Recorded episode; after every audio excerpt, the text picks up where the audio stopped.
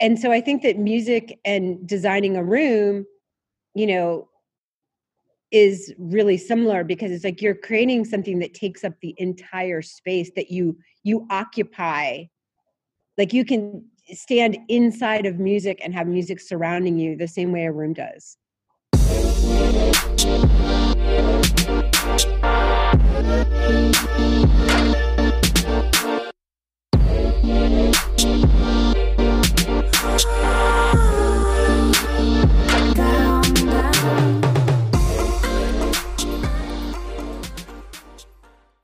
Hello, and welcome to Why Not Both, the podcast all about leading your best creative, passionate, multifaceted life.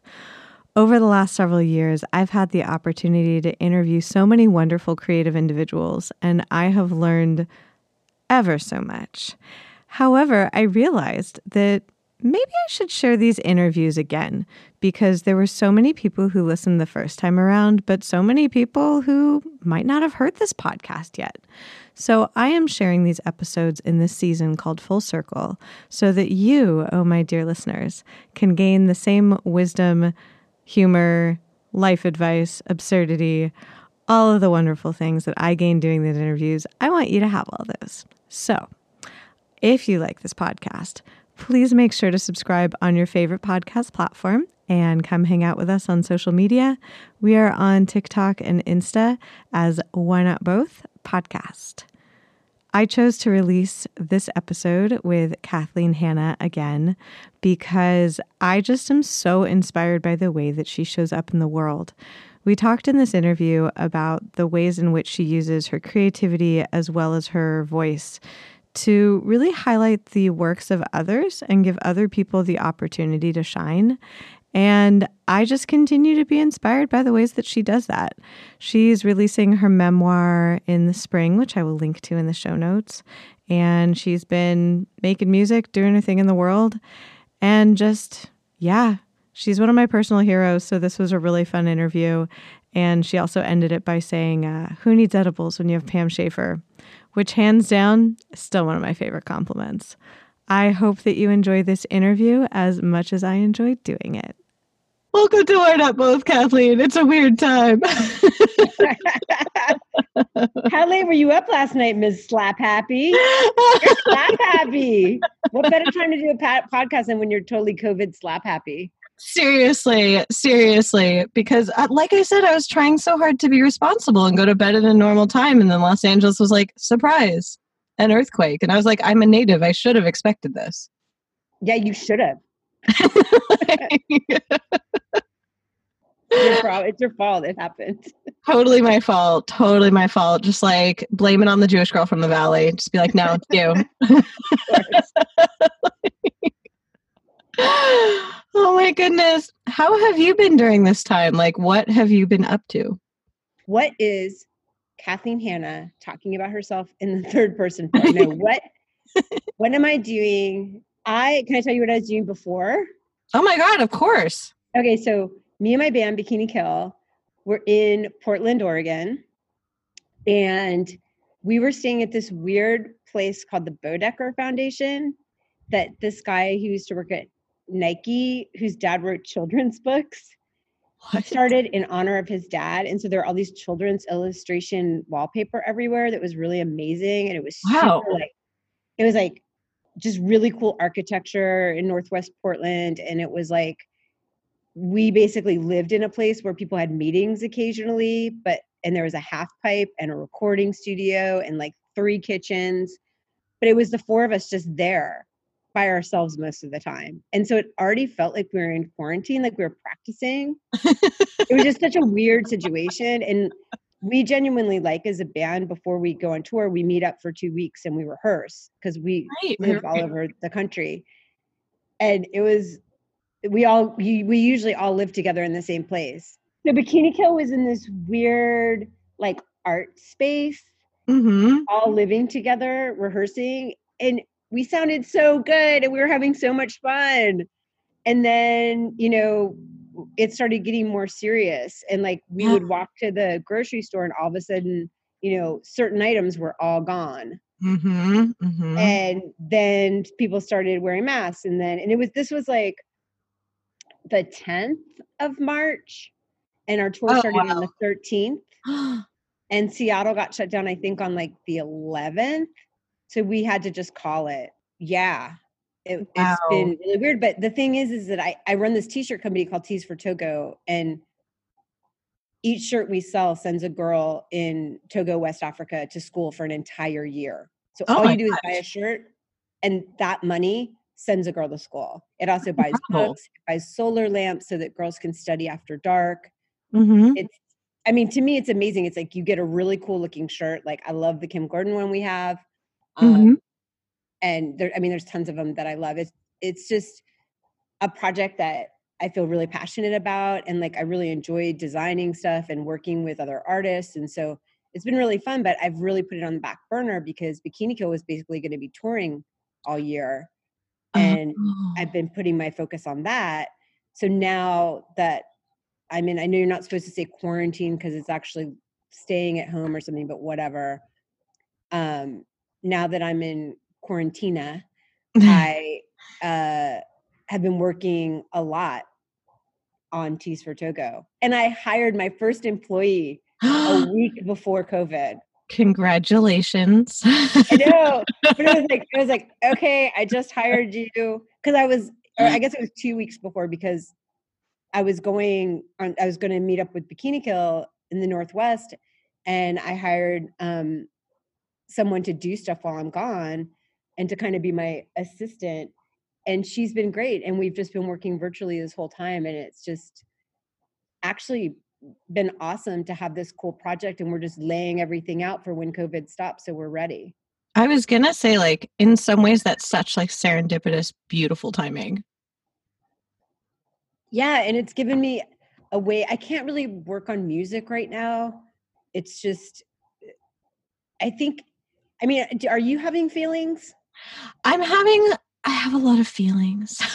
are you like having them or I- are you I- like I'm having delayed reaction feelings, is how I describe it. Is that I feel like everything is so scrambled right now that I know that I'm having a feeling, but it takes me longer to untangle it than usual. And usually I would untangle it with music, but that also feels confusing. So it's like, it's like on a delayed scale. Like normally it's like, flash feeling and then oh here's a song or oh here's an idea. Whereas right now it's like flash feeling what even is that feeling? Do i even know? What instruments do i play anymore?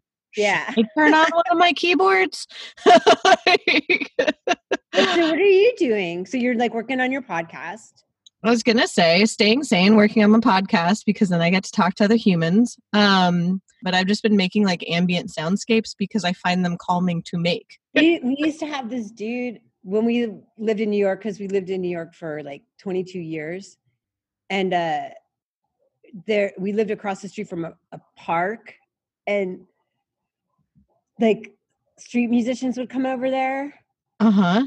and like play basically directly at our window, and it was like there was this guy who would play sax That's an aggressive move, but I'm here for it. Yes. it was so loud and it was so awful and he would he was terrible he would play like these medleys that always had like you know these are a few of my favorite things worked into it like where all of a sudden he's playing something and it's like you know that song would start and i was just like every time it started it was like a drill in my brain and so i went over finally after like two weeks i was like you know i work from home it's hot i have to have the window open like I, it's really hard for me to write Yeah. and, and work with like loud saxophone playing in my window. Can you just right around the corner was a different bench? I was like, could you just go sit on and the guy started flipping out at me and being like, only oddballs don't like my music. I'm a professional recording artist and I'm recording at a studio in the neighborhood, which I knew was not true because there wasn't a recording studio in the neighborhood. and it's like I'm standing there, and of course I'm not a musician. I'm some weird lady. like I don't know what kind of job he thought I had, like data entry. I don't know. But I was like, dude, like he's like, I'm providing a service for your neighborhood. Oh, And everybody no. else loves it. And I was like, well, I mean, if you give me a free sandwich, but it's a shit sandwich, it's not actually a present. And so then I had this huge argument about shit sandwiches with the saxophonist, and I was like, I can't take it. And I went back in. And after a couple months, he went away because I guess his fictitious recording gig ended. but then this dude who looked like Father Time with like the long hair and the long beard uh-huh. came. And it was the first and only street musician that I have ever loved. Oh, there with a massive keyboard, like you know the keyboard that's like a it's actually could be used as a really big coffee table. it's like one of the old Yamahas that you're like, is this a weapon? Is it Yes. furniture? Oh wait, no, it's a keyboard. Yeah, is it an anvil you can drop on someone's head? Um, yeah, so he had that set up and he was out there playing like ambient music oh my um, god. and just doing like, you know, swells Oh, that's so good. and and then like, you know, a little bit of a quiet melody, but it was like we could hear it, but it was like so our background was like we were living in a film and creating the background music, but there was no singing, there was no horns, there was no, you know what I mean? Right. And we realized he was selling weed. This is before it was like, you know, legal. This is the most magical person. And I was like, dude, dude's disguise as a drug dealer is I'm the guy who plays ambient music sitting outside the park. And I was just like, that's the best scam ever. No one would ever suspect him. And I was like, you know, yelling at, at my husband, like, come over to the window. Look, he's selling weed again. He said, or whatever he was selling, mushrooms. I don't know. But I was just like, can you imagine him like being like, yeah, I'll, I'll be the guy at the park. You'll recognize me. You'll you'll know you'll, You'll know, know who I me. am. You'll you'll get it. You'll catch on. oh my god. I love that I'm like I just make ambient music because it's calming, but what if it were a front for something else? That's or just, I mean, brilliant. maybe you should take it outside to a park. No, I just like I don't want to write lyrics right now. yeah, they all come out really uh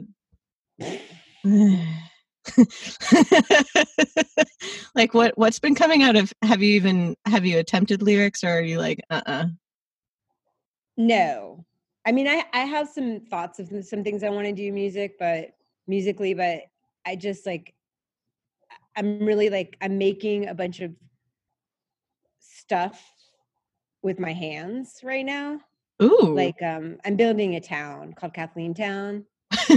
Um I found all this stuff. I went to interior design school when I was 38 years old.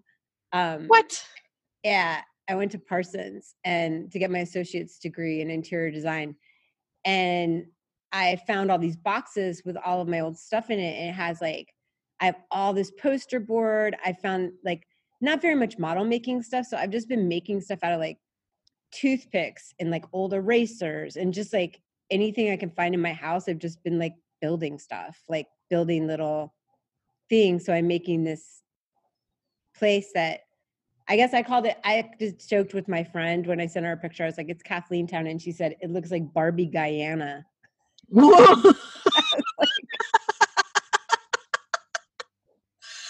the first thing that crossed my mind is I was like, you're doing the analog Animal Crossing. I don't know what Animal Crossing is. Oh my god. Uh, every every millennial and zoomer right now is obsessed with this video game that I have not played, but apparently you have this this is going to be hilarious if I include this on the podcast. It's going to be like the elder millennial attempting to explain a video game. It's like you you have like your little your creature and then you build your creature's home, but every creature lives on its own little island. So you build out your island, but then you can like visit other people's islands. I think that's why everyone's playing it right now is that it Oh, quite accidentally like a very heavy-handed metaphor um but yeah you get to design everything yourself and i think that that's like the appeal of the game is that like it's like if you're stuck inside your house you get to play this game where you are stuck on your island but you can make it really cool yeah. I think that's part of that's part of the thing, and also just you know the frustration with the um, political administration currently. Uh, it makes me feel out of control in a way that Mhm. like I'm like, okay, I'm just going to play solitaire on my computer because I- I can control this. This is something, and I was like, this is boring, and I don't want to stare at a screen. And I just like making stuff with my hands is actually the way that I feel like I'm working out some my my feelings. Yes, that makes You know, sense. Like I don't I don't want to build a world in a fucking computer because everything now is on the computer. I mean, everything was before, but everything now, even to a greater extent. And you know, I'm trying to figure out backgrounds on Zoom. Like uh-huh. I just um I don't know. I just like went back to this thing that I love doing that I gave up. Um, because I kind of realized in school, a teacher took me aside and she's like, You suck at this. Basically, What? like, well, no, I mean, okay, she didn't An say you suck encouraging you suck moment? Was it a break you down to build you up? Was it like what no, happened? no, no, she was just I I really like the strict teachers actually because I felt like they were really putting in their time and um giving their all. But she was like, okay, this the programs I had to be good at was like CAD, you know, Mhm. which is like a Yeah, know, it's design pattern. construction. Like I had to do hand drawing, hand drafting, Mhm. all that kind of stuff. I was terrible at it, but my presentations were really cool. And she's like, you should just make art. Like if you want to build a model, stop trying to build a model. Like I would have to draft it out 1st by Mhm. hand and then I'd have to do it in CAD and then I'd have to like build a model that was like exactly the right specifications. Do you know what I mean? Like the yeah, wall, yeah, yeah, the wall was one three hundredth what an actual wall would be. You know what I mean? Like of course. using all these calculations and it have to be exact. And she's like, why don't you just make whatever you want? Because you're clearly, this is just like, you should just make art. Oh. I know. And I was like, she's like, but you suck at this. Like, you, you suck at the drafting part and the, you know, and I tried, I really did. And she's like, I just feel like your presentations are really weird and interesting and like they're not really acceptable to like give to a client, but they're like really cool. That's So why don't you- fascinating. why don't you make art? And so now I'm finally taking her lead and just like using some of the skills I, I learned back there and using all my leftover materials. Oh my god. I knew I was keeping that foam core for some reason. yeah, I finally feel vindicated in my keeping of weird scraps of fabric and strange sparkly bits because I'm like, guess who has done photo shoots in her house now? Yep. It's me, the person who's not at all a photographer nor a designer, but I've got some weird sparkly things. oh yeah. We've got a lot of fabric scraps. exactly. I'm I'm curious what made you go to school for interior design in the first place? Like what what in your brain was like, yes, this is the way because I'm like that's fascinating. I had no idea that you did that and I'm like that's really cool. Um it was like you know, it's I don't know. So being in a band, you know, going to going on tour, you've been on tour. Yes, it is a very strange experience. Okay, so the bathrooms. yes. the bathrooms are so gross and typically the backstages are super gross Yes. thanks for the ikea leather chair that is like basically infected with every different version of bed bugs and lice Uh-huh. um, thanks for the drawings of like women you know the drawings of penis penises and women with Uh-huh. big boobs on the walls um and just like you know going to the bathroom where you know there's drawings on the wall like one time i went to the bathroom and there was literally a drawing on the wall of a woman who was tied down naked what? with like yeah with like little dudes all over her like gulliver's travel rape fantasy it was so mm, scary and i was like i was just like i can't take it i think that was probably the ultimate moment the smell of male urine all that kind of stuff it's sort of just it put me in this thing where i was constantly sitting in green rooms redesigning them in my head and i was like you could make this Yeah. nice so easy right yes. And and i just sort of reached my limit of like having to like go into these situations and stay in these places that were so shitty that i was like i want to you know just design spaces that i like and i realized how important my home life was because i was away so much on tour back then like Uh-huh. with the Tigre, I toured a lot, and um, when I got home, I just really wanted it to be really special Yeah. and to have my interior world. And I just started thinking a lot about, you know, the politics of spaces and like, you know, I would love to someday do projects of like redesigning DMVs, you oh know, Oh for my God. free, like just like making them beautiful. Like, why do they have to be so ugly? They don't. It's it's easy. But I don't know. It was a way for me to sort of think through things about my control freak personality, um, about how people use utilize space and how people could utilize space, and I don't know.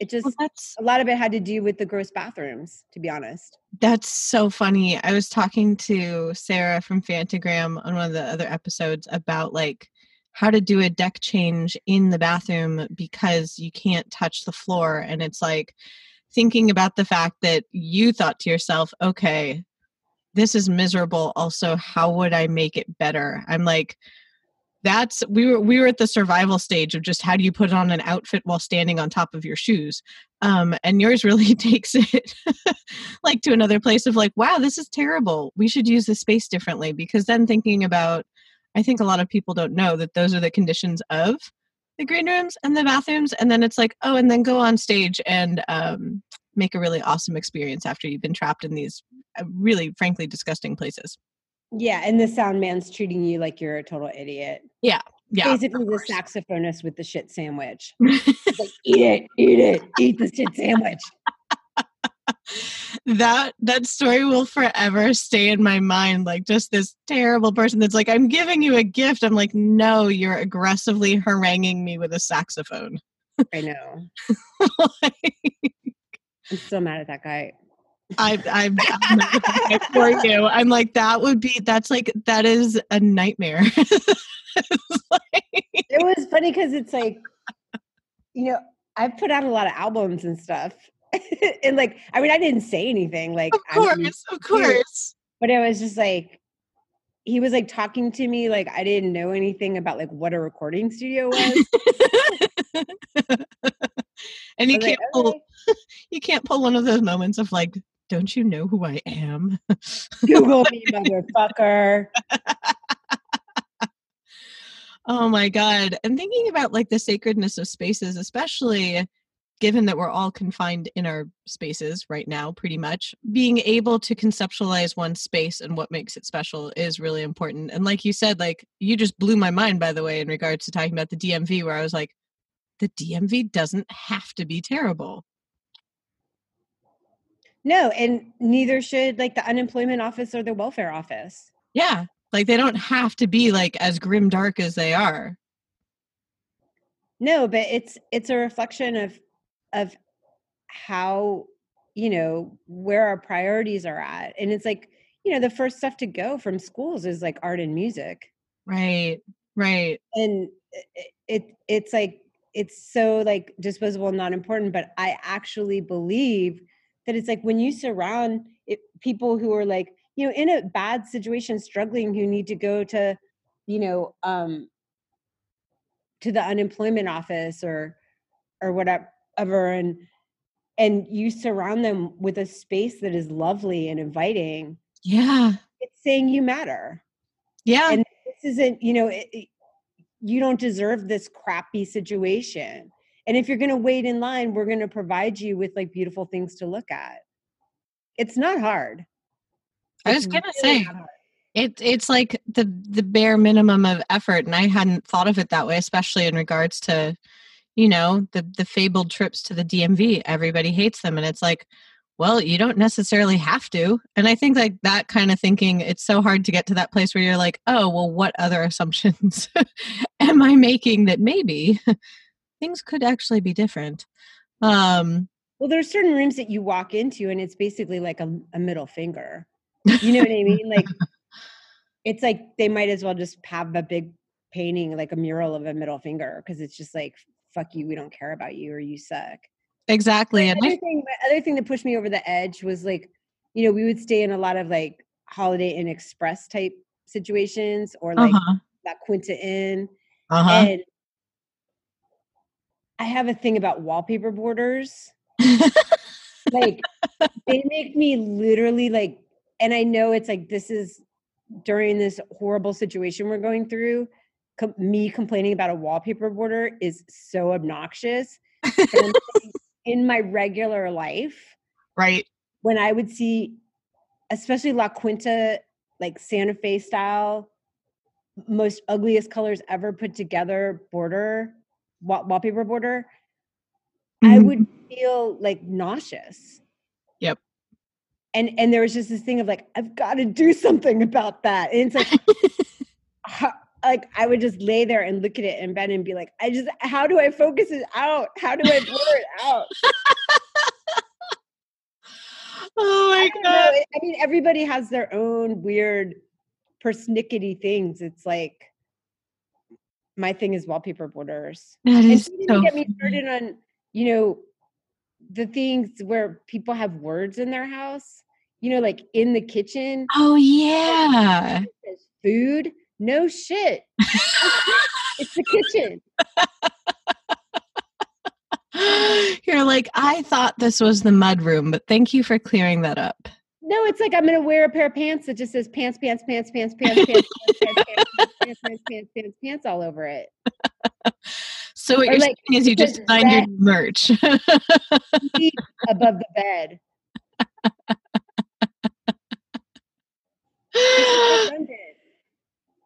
Oh my God.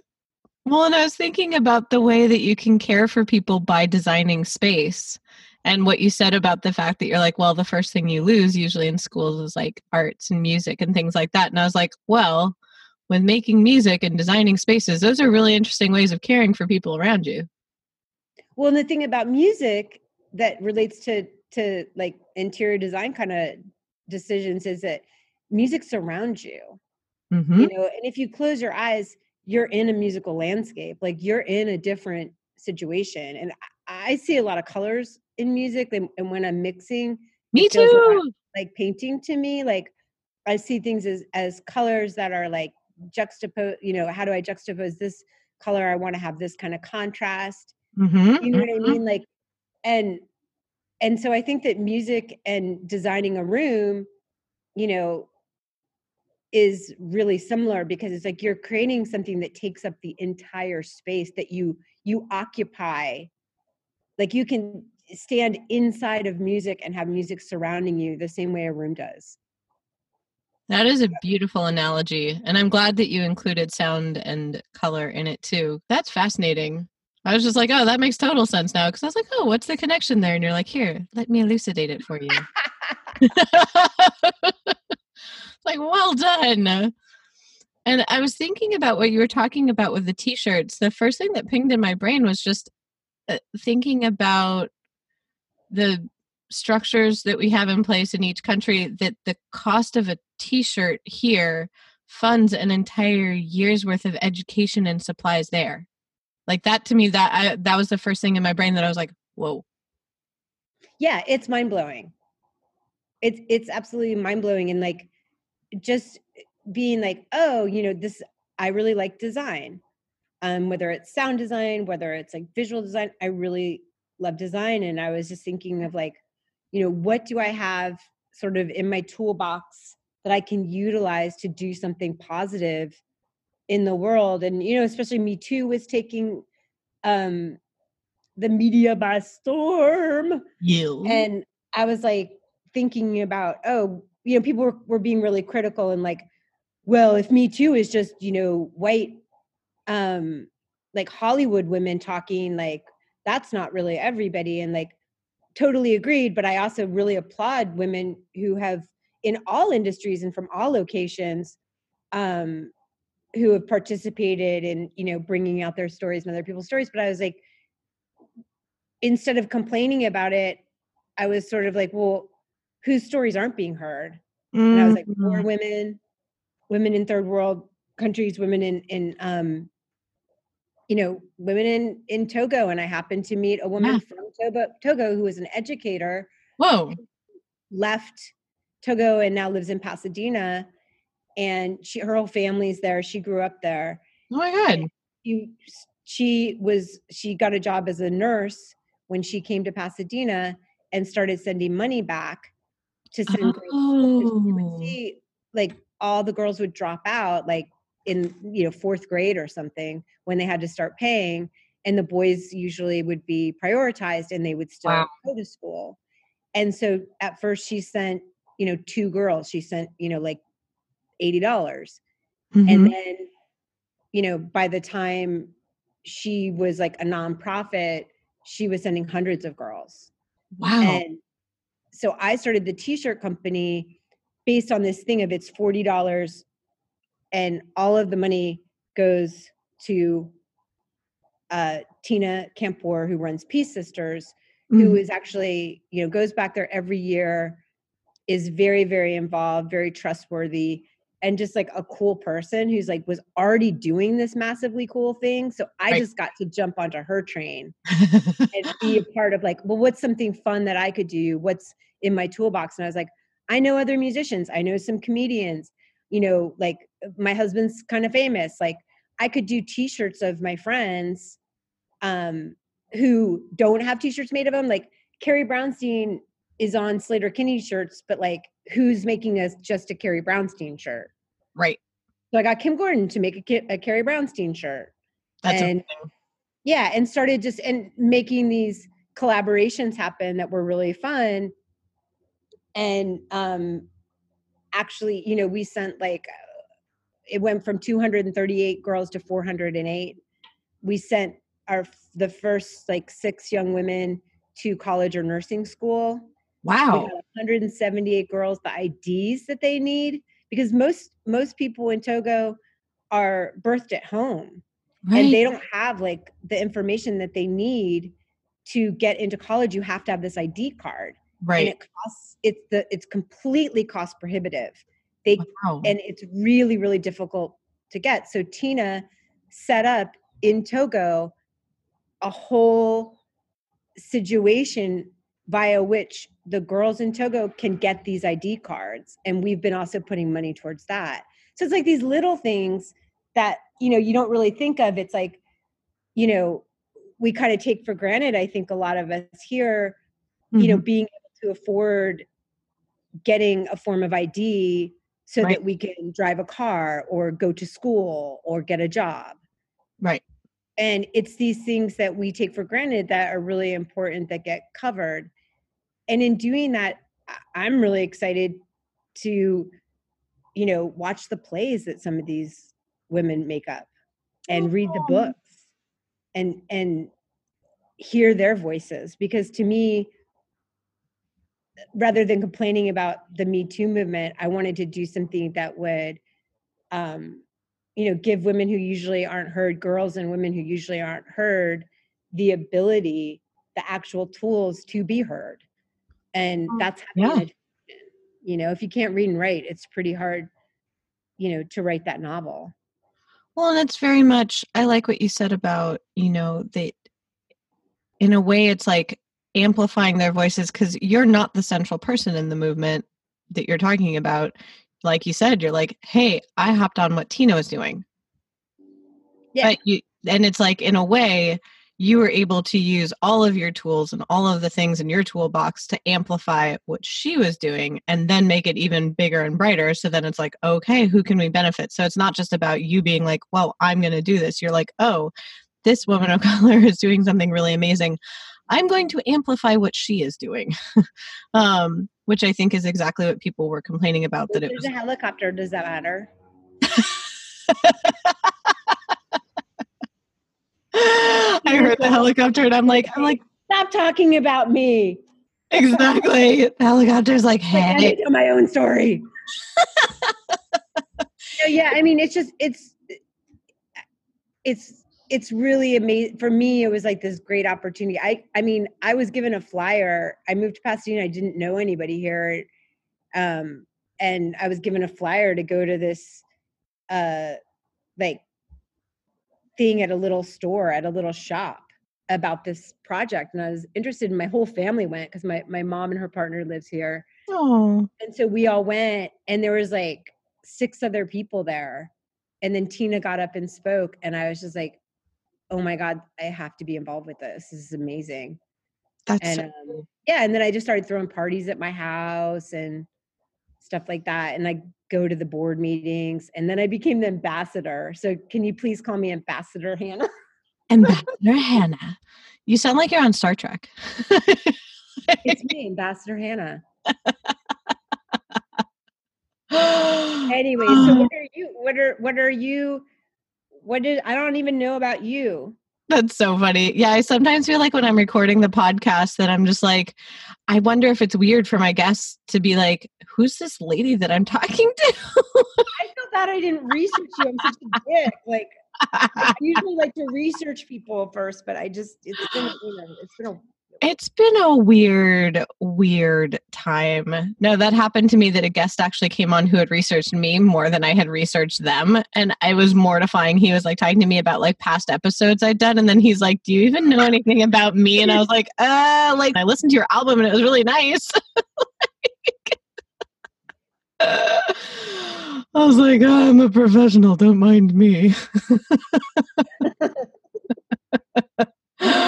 oh my god. No like the the nonprofit that i actually work with uh, is in my therapy life where um, i work with a nonprofit called the pineapple group and they offer uh, subsidized mental health care for people in the sex work industry.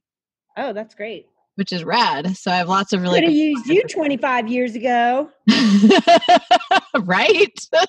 That's the thing is like the woman who started she's so cool. Uh leah started it because she noticed obviously that there were a lot of mental health crises within the sex work industry um that weren't being addressed because of the stigma of when people go then to seek therapy that people are like is the problem the sex work and Yeah. most of the time the problem is not in fact the sex work um so that's a nonprofit that i really like to work with because i'm like how do i use my skills to help people That's fantastic. I so applaud you on that. thank I- you Great.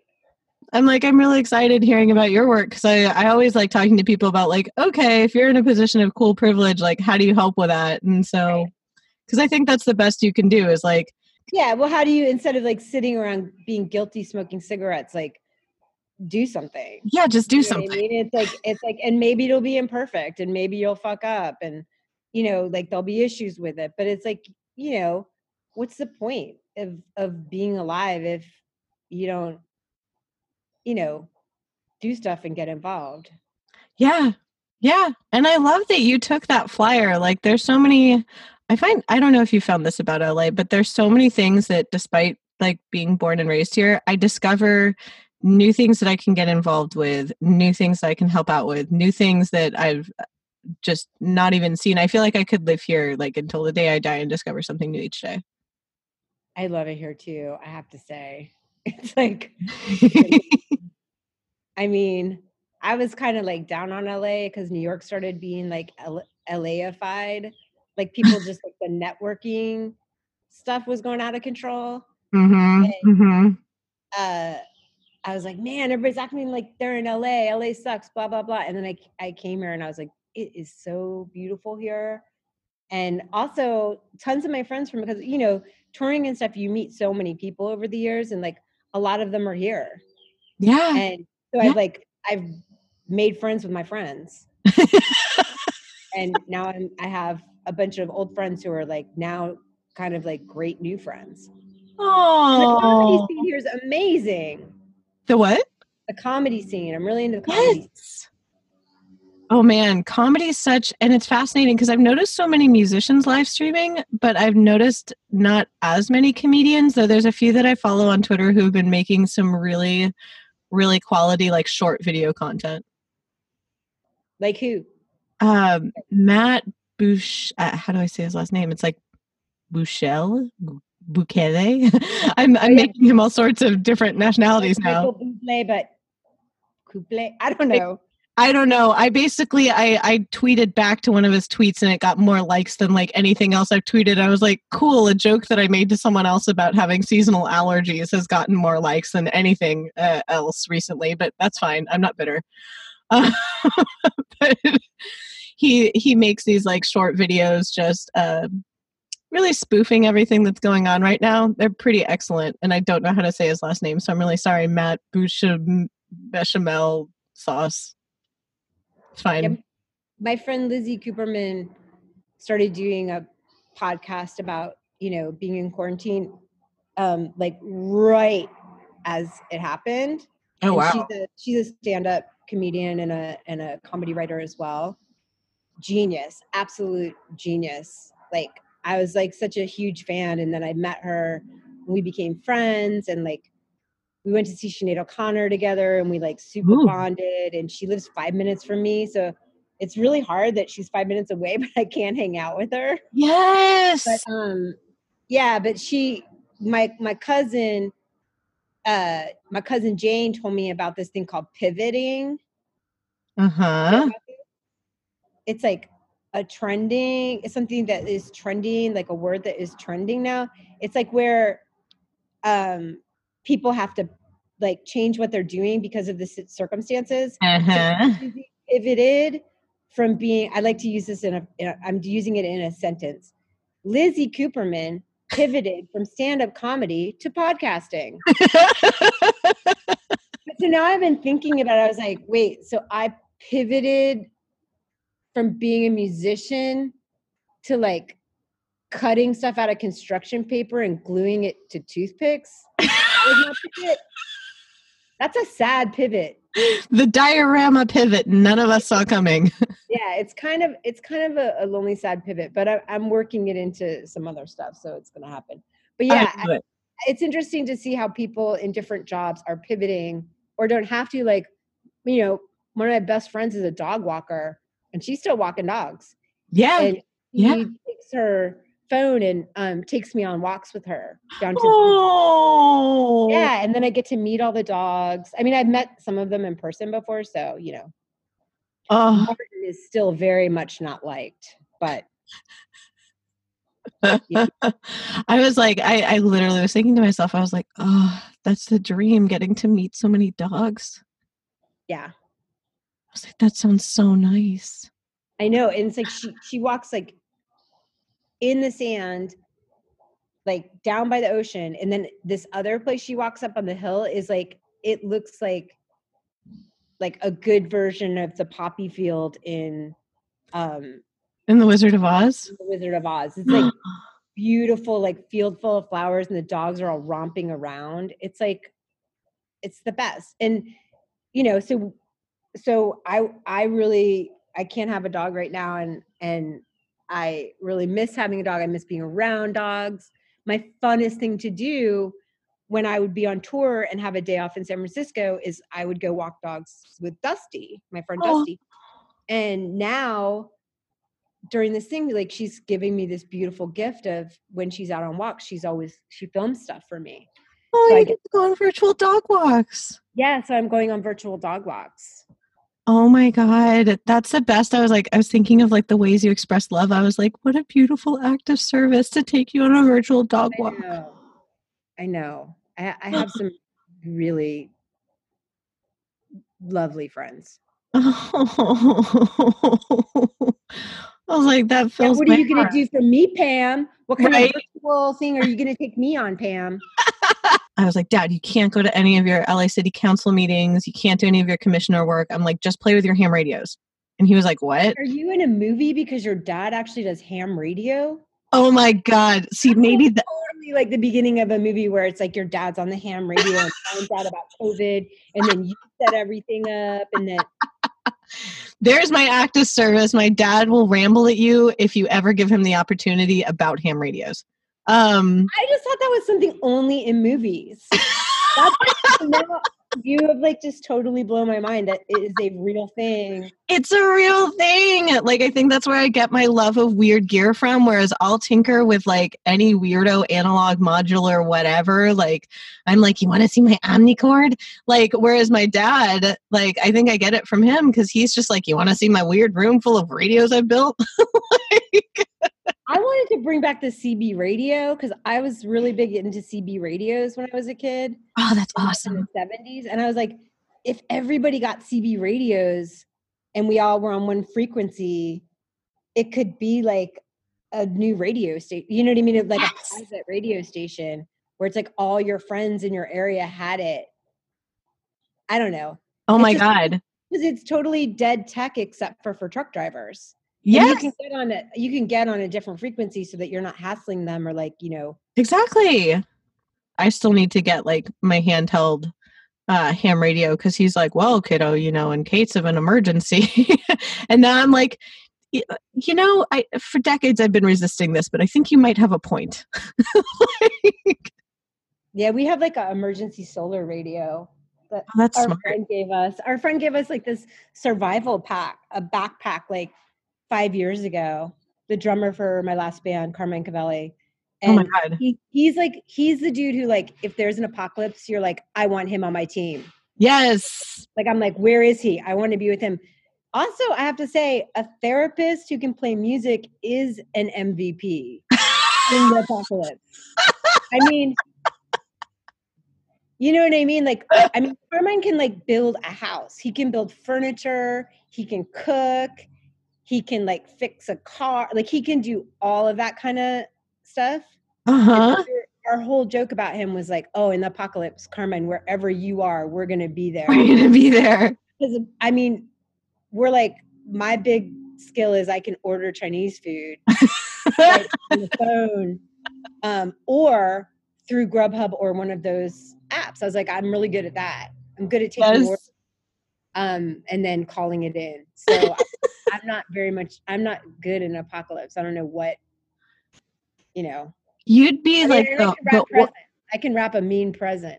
oh, I can't wrap a pre- I always it's the it's the it's sticking the landing on wrapping presents that gets me. Like it starts off fine, and then at the very end, I'm like, here's an awkward corner.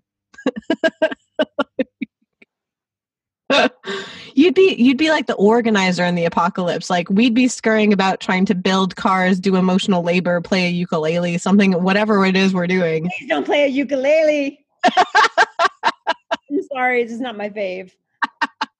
I will never play a ukulele for you. It's just, you know, it's just like the, you know, the girl with the long hair who pulls out the ukulele at the party and starts singing in a fake Ella Fitzgerald voice has Oh. like ruined the ukulele for me. You know her, you oh, know Oh, her. yeah. Oh yeah, she's she's akin to the guy who brings the ukulele to the party and then rambles to you about polyamory. Ooh, that's bad. Yeah. How And I- Yeah. the white the the white trust fund kid who sits on the subway that you ride every day and sings Bob Marley covers? Ooh. Wait, what is this show about? I feel like did we even do anything about your show? Like We're we're unsure. At this point, literally the podcast is um it started as people who are multi-passionate about things because what better to do when I already was doing two things than to talk to other people about doing more than two things. Um Oh, so this is about multitasking. yeah it's kind of about like because there's the whole narrative about like oh you have one true passion and you follow that and i was just like well why do we get shade for following multiple passions like that's kind of dumb people are usually interested in more than one thing But also when you're like for I feel like my creative processes, I usually have two or three projects going at once because then when I get bored of one, I don't like start hating it. yeah go and work on the other one. So you know what I mean? Like if I'm like doing a lot of stuff like preparing my body for tour or whatever, and you know, like just working on ideas, working on costumes, all that stuff, then I have another project that's going that, you know, where I'm like writing a TV show with a friend. And I can like go back and forth between those two when I get bored. And that that to me is way better than multitasking because yes multitasking um, through yoga, which I never do, but I say I will do. like someday I will develop a practice, but when I have done yoga, I have definitely learned that multitasking is not a good idea. And it's not, even though I'm good at it, it's just, it's almost like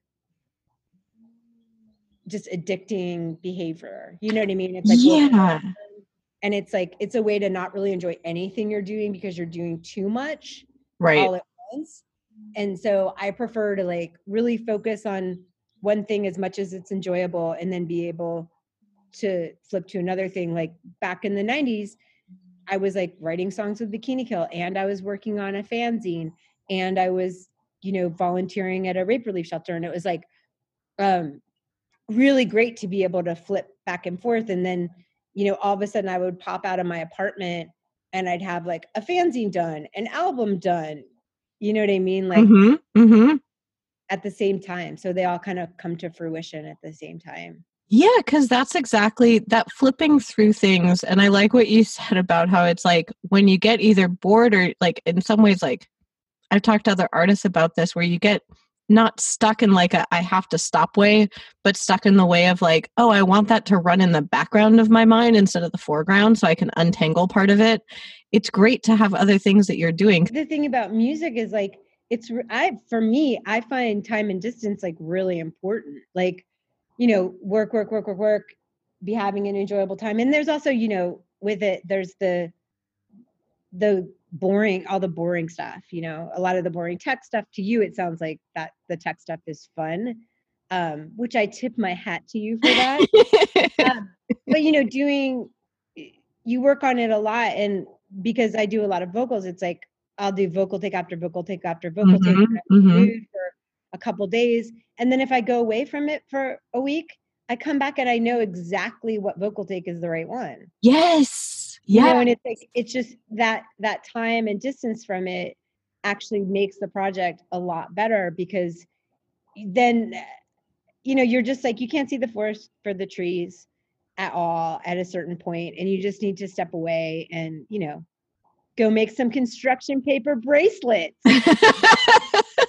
well, and I like that also in your time away, you just spoke about volunteering in the 90s as well, that it's like in your in your downtime from creative time, you're making yourself of service to other people too. Like that's really cool. But I mean, that was it was also selfish. Every everything I do is like, I just think that the whole idea of altruism is super flawed because if you're lucky enough to have the leisure time that you can volunteer hmm or to have the you know to be born into white privilege to you know marry someone with a lot of money like all these different things it's like i'm so lucky to get to do that like not and i'm not trying to be like oh look at me you know whatever Right.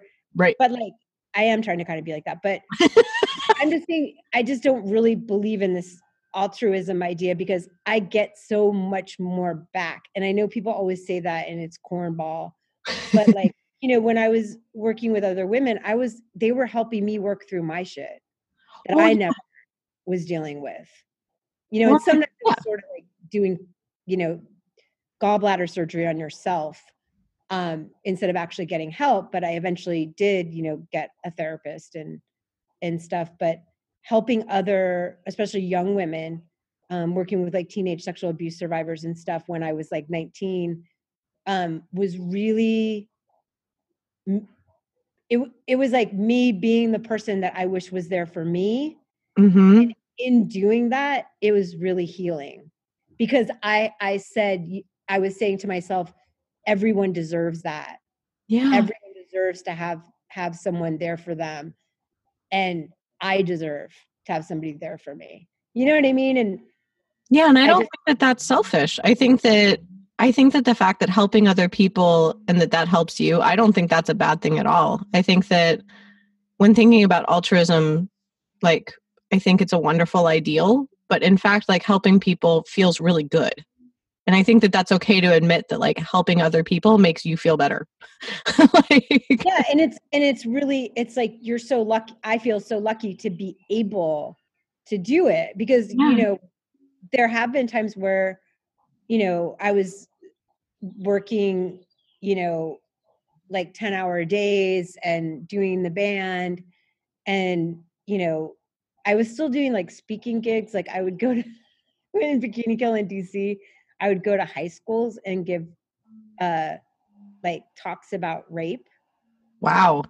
and but i would only do it like once every couple months and so it wasn't like you know a, a ongoing thing because like i was i was just working so much at my job Mhm. um, and then doing so much with bikini kill at the same time i just i didn't have time and so i started doing that and this one time i went to do a talk and i got there and i thought i was the expert because i had worked at a shelter and done counseling for teenagers and um and you know had all this training and And I got there and I realized I was the testimonial. And it was- I was at an assembly for a high school and there had just been a rape like in a stairwell Oh my God.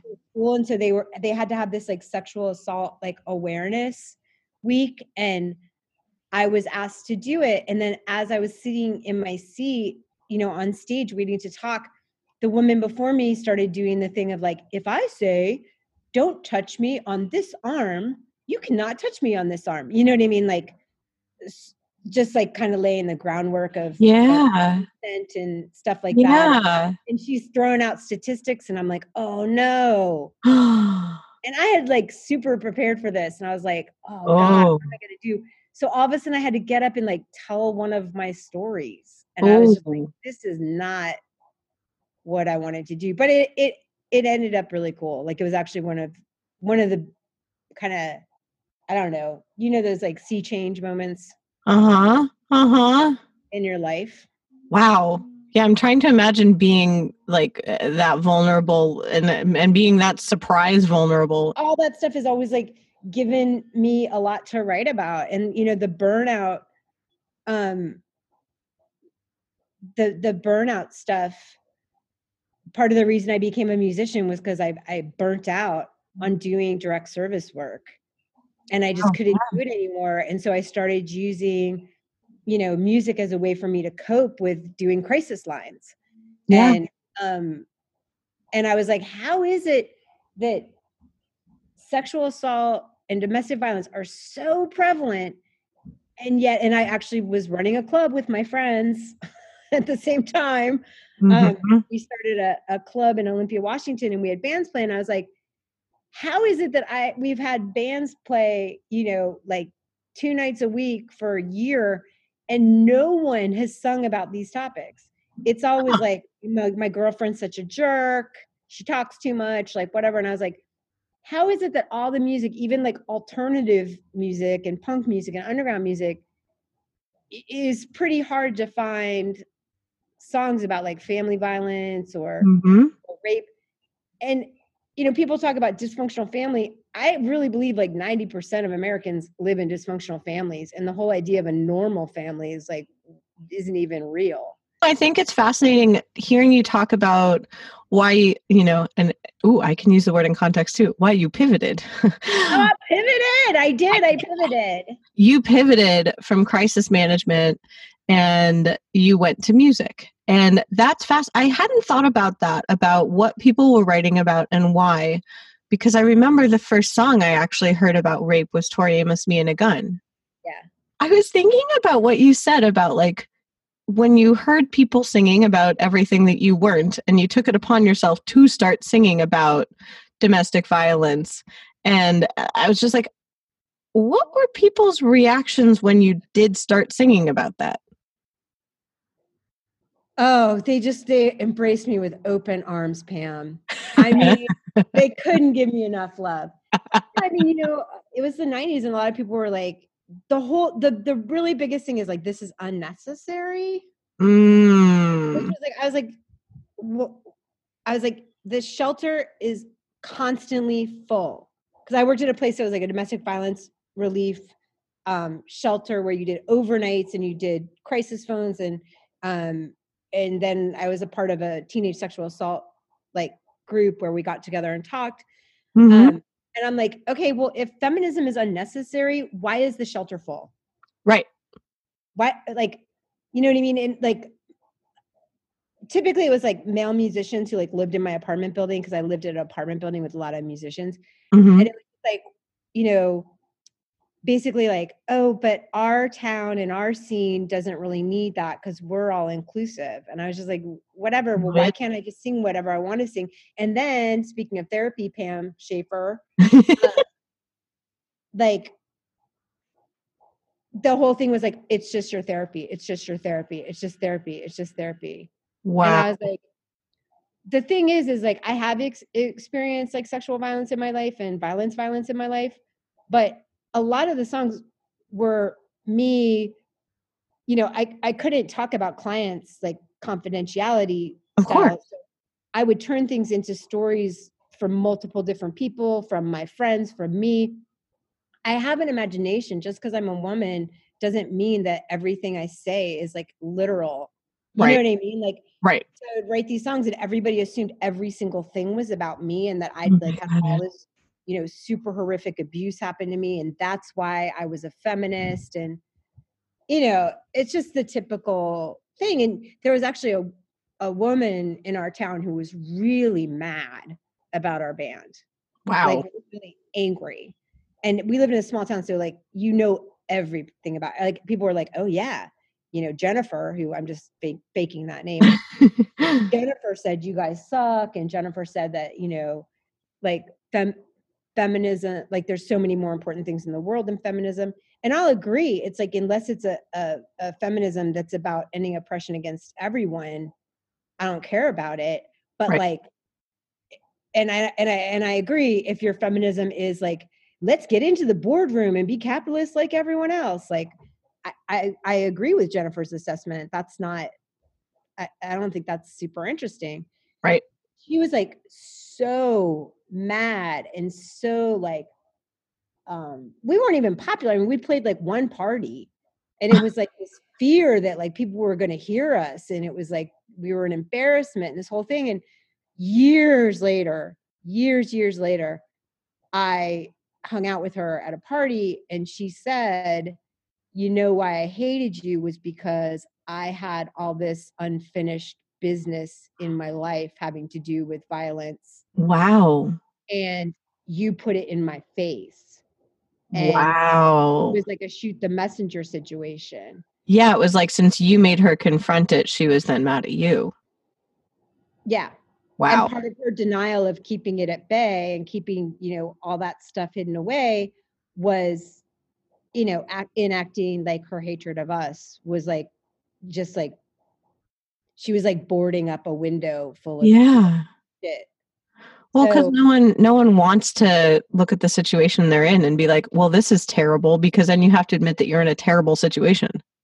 Or that you were, and you, yeah, you gotta, you you've been stuffing it down this whole time. So that Yeah. was, that was one of the most interesting reactions, and that I actually got like a kind of full follow through on it.